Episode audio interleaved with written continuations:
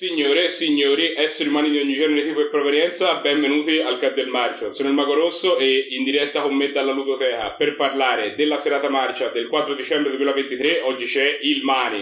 Dunque, ritorna la doppia visione, ci fa sempre piacere quando riusciamo a incastrare dei film in una serata, e ritorna con Maciste alla corte dello zar, ovvero il ritorno sui nostri schermi del Peplum dopo una lunga assenza. In questa cosa che cosa abbiamo? Abbiamo un gruppo di cacciatori di tesori al soldo dello zar Nicola Nikolaevich che rinviene un sarcofago con dentro Maciste che era lì ibernato in una grotta. Lo unge come si fa con i forzuti. e Maciste immediatamente si rinviene e poi sarà pronto a spodestare tiranni e a sostituire forme di governo improprie con la bellezza della democrazia dei forzuti. Non vediamo il soviet dei forzuti come Purtroppo non c'era. Purtroppo Il il più forte del mondo, però ce lo possiamo immaginare, è sottinteso. è sottinteso. Quando i malefici dati del fato hanno deciso che questo film di Maciste sarebbe stato visionato, e il club è stato percorso da grandi istinti gioiosi. Tranne per me, eh. Io ero triste perché sapevo che sarebbe stato un film di merda, perché confesso che i Peplum non mi fanno proprio impazzire. Anche perché i dati non hanno selezionato questo film. Noi dovevamo vedere Macista e la No. regina di Samar, solo che però il file era misteriosamente in inglese, per cui abbiamo detto, vabbè, vediamo un altro film di Macista e è scelto questo. È vero, è vero, è vero, è vero. Beh, comunque in qualche maniera hanno tirato le fila del discorso. Perché mi aspettavo un film di merda, cosa che è puntualmente successa. La parte bella di questi film, eh, che Sergio Martino definisce film sandaloni, sono le scenografie, sono le tante comparse, le scene di battaglia, magari corali, non particolarmente strutturate, però comunque imponenti. Invece questo film risulta essere piuttosto povero, a cominciare secondo me dal protagonista, che è Kirk Morris, che secondo noi è un forzuto un gradino sotto rispetto a due pesi massimi del genere che sono Steve Reeves e Alan Steele. Il film ha tutta questa primissima parte archeologica in cui devono andare a scavare per trovare questo tesoro, trovano il sarcofago e dopo però una penso una ventina di minuti abbondanti, quasi mezz'ora in cui Maciste non si fa vedere e poi lo ungono e riescono a riesumare Maciste che forse è il climax del film probabilmente questa cosa di ungere il forzuto Punto più alto fino a quando non tiri bacille alla non ti fine. ribacina ma ci arriveremo eh? ci arriveremo anzi ci arriviamo subito perché giustamente il mago cita questa bellissima scena in cui Kirk Morris prende questo gigantesco bacile e lo lancia contro le guardie dello zar. E porca miseria bello. Peccato che sia uno dei pochissimi gesti da forzuti che il nostro amico si permette di fare nel corso di questo film che quindi risulta inevitabilmente noioso. Ma è noioso nei gesti. È un po' povero nel protagonista, ma è anche povero proprio nei mezzi. Si vede proprio che quando i protagonisti sgaloppano nelle praterie non sono praterie, è proprio boscaia laziale, no? Emblematica la scena in cui lui se ne va alla fine, secondo me, che entra proprio in una pineta, sembra di essere a Viareggio. E l'unico interno che c'è è questa, questa sala del trono ripresa sempre dalla stessa posizione perché probabilmente non c'era nient'altro che quella prospettiva per poterci mettere dentro la gente con le tuniche. Quindi, insomma, non è un film eh, che ci abbia esaltato. No, proprio delle occasioni perse, perché ci sono un paio di punti nei quali c'è anche, diciamo, il setup per fare una scena da forzuto bella. Mi viene in mente quella nell'arena quando lui Mm. viene tirato coi carri. Però poi la realizzazione è scarsa. La realizzazione è scarsa, gli effetti di quello che fa Maciste sono poco presenti nella scena, forse per mancanza di fondi.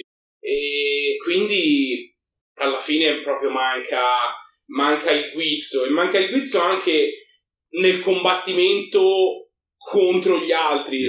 Non c'è mai un combattimento contro un altro forzuto, tranne a un certo punto quando incrocia Nello Pazzafini che interpreta sto cavernicolo che è stato probabilmente dimenticato a guardia di un cancello. Dimenticato anch'esso, quindi c'è il povero Cornello Pazzafini, davvero eh, truculento, abbandonato di fronte a sto cancello che fa sto combattimento con eh, il nostro amico Maciste, però è scialbo, anche quando prende i truppini dello zar, eh, proprio li spintona, sembrano come delle scaramucce fra bambini più che uno scontro soldatico contro un forzuto.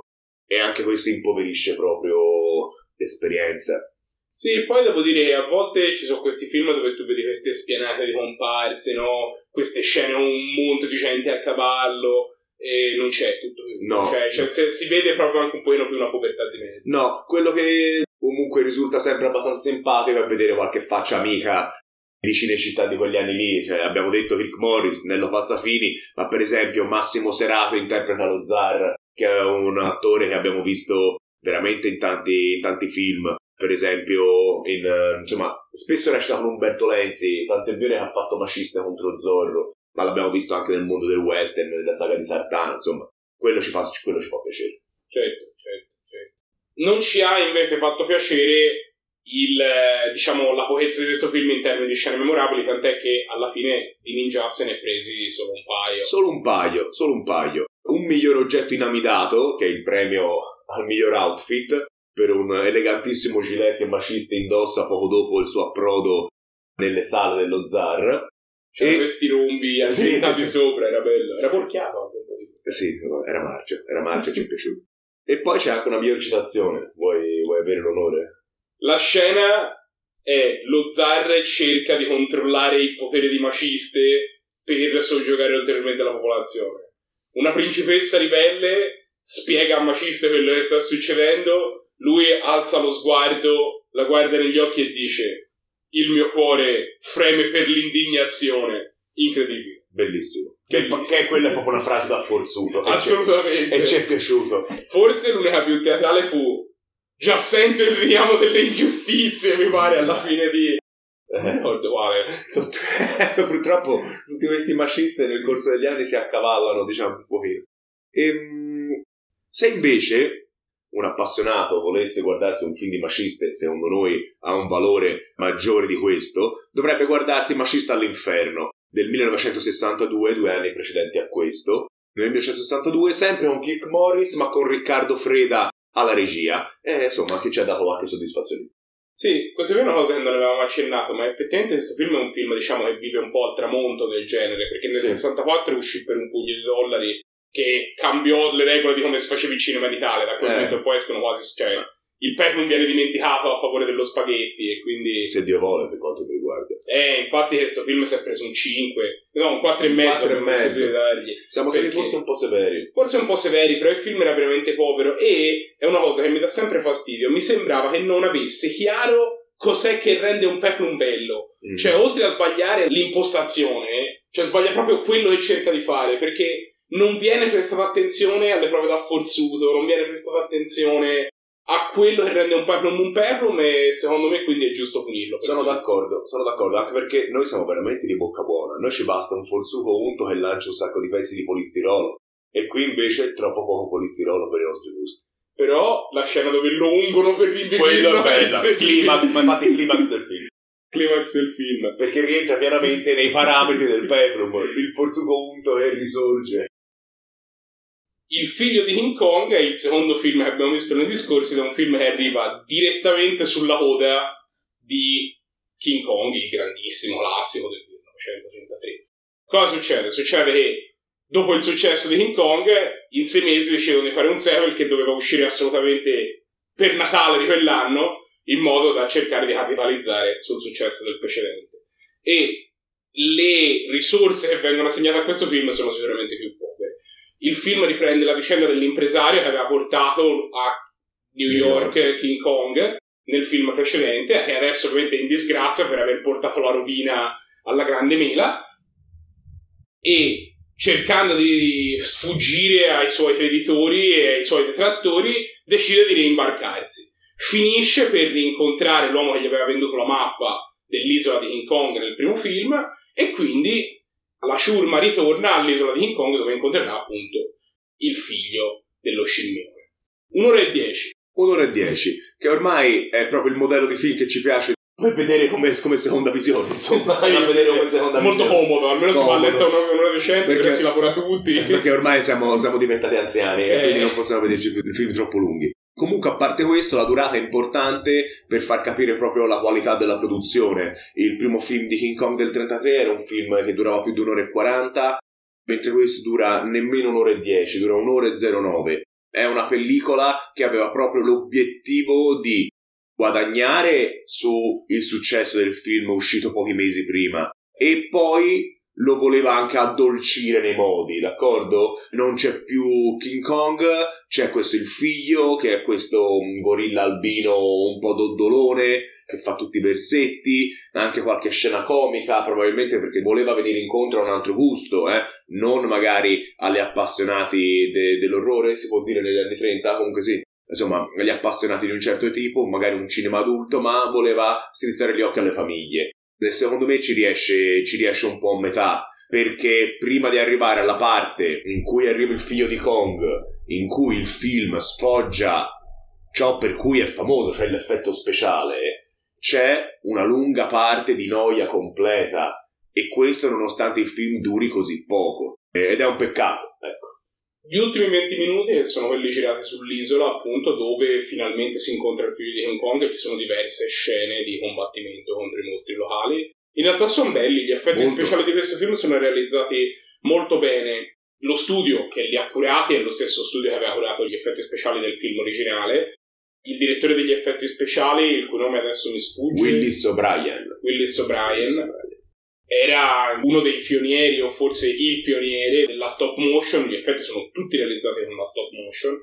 E sono realizzati molto bene, i mostri sono veramente espressivi. Il figlio di King Kong, sì, in sì. particolare, sì, muove tutti gli occhietti, la bocca, insomma. Eh, no, è uno spettacolo, effettivamente sono belli. Peccato che sono gli ultimi 20 minuti e i primi 50 tu stai lì a guardare sta gente che viaggio per le isolette, sì, sì, ma anche le scimmie che battono i piatti. Sì, ma anche le trovate per um, le, le, soluzioni trovate per mandare avanti la trama sono povere, un po' raffazzonate. Anche la protagonista femminile, che è la figlia di un circense che cade vittima di un incendio su quest'isola tropicale e quindi si attacca alla ciurma, è un po'. diciamo, è un po' artificiale la sua presenza le vicende che muovono i rapporti fra i protagonisti, anche quelle sono un po' forzate con il cattivo che li riporta sull'isola con l'inganno, infatti poi fa una brutta fine, fa, fa una bella brutta fine, fa una, bella, brutta, fa una bella brutta fine. E, però il forte sta sempre nei mostri e questi mostri arrivano troppo in fondo. Però quando arrivano danno soddisfazione, eh? questo bisogna dargli atto al film che l'attesa viene in, in parte ripagata. Io mi domando un pochino perché il fatto è che comunque gli ultimi 20 minuti sono veramente farciti di scene d'azione, ci sono molti combattimenti. Mi domando come mai non hanno pensato di spalmarli un pochino di più all'interno del film, perché secondo me il film l'avremmo trovato più godibile se gli stessi 6 o 7 combattimenti e scene con King Kong che ci sono fossero state magari un pochino più dilazionate all'interno della durata, invece che tutte in fondo così. Mm.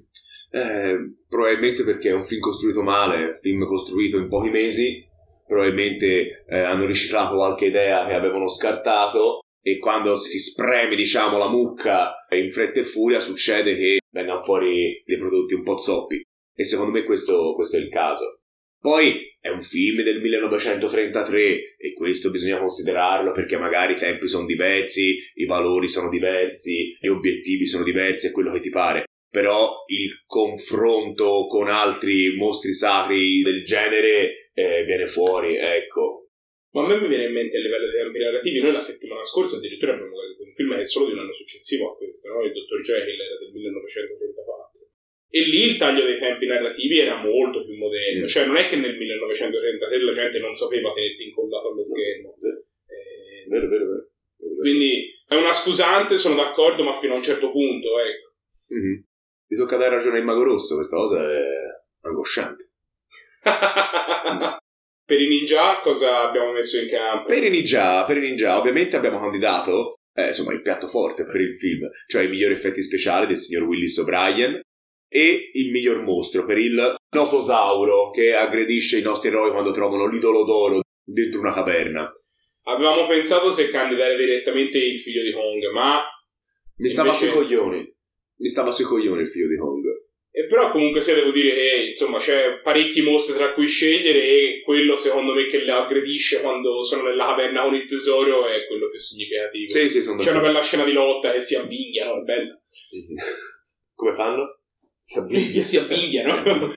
il um, film che abbiamo deciso di consigliarvi è un film che è figlio dello stesso genia di effetti specialisti, ecco se vogliamo È il film che vogliamo considerare è Il risveglio del dinosauro del 1953, eh, cui bellissimo, questo è veramente bellissimo, i cui effetti speciali sono stati curati da Harryhausen, eh, tutto attaccato, che è appunto il protetto di Willis O'Brien, quindi diciamo che si porta avanti una tradizione di, di effetti speciali importanti.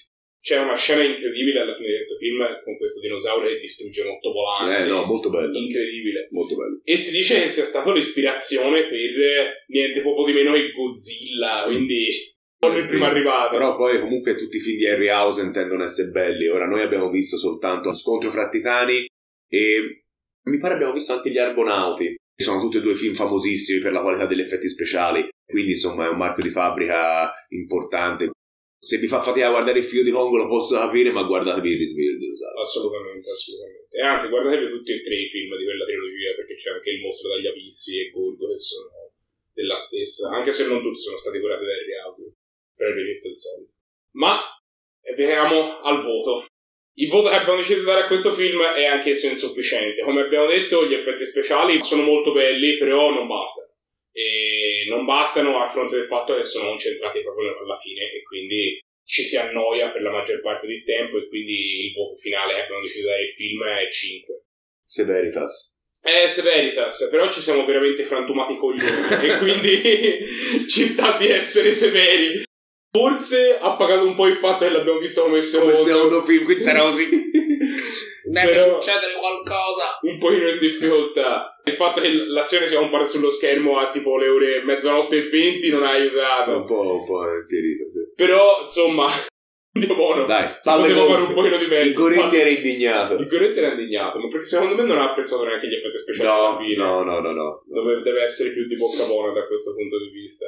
Se volete scoprire se anche la prossima settimana i Goretti dovrà essere più di bocca buona, il modo che potete fare per scoprire quando i nostri podcast usciranno è quello di seguirci su tutti i social, così verrete notificati delle nostre prossime uscite, ma questo è tutto quello che avevamo da dire sui film di questa settimana. La prossima settimana ce ne parleremo con altri due, o forse con un altro solo. Ci vediamo allora, ciao!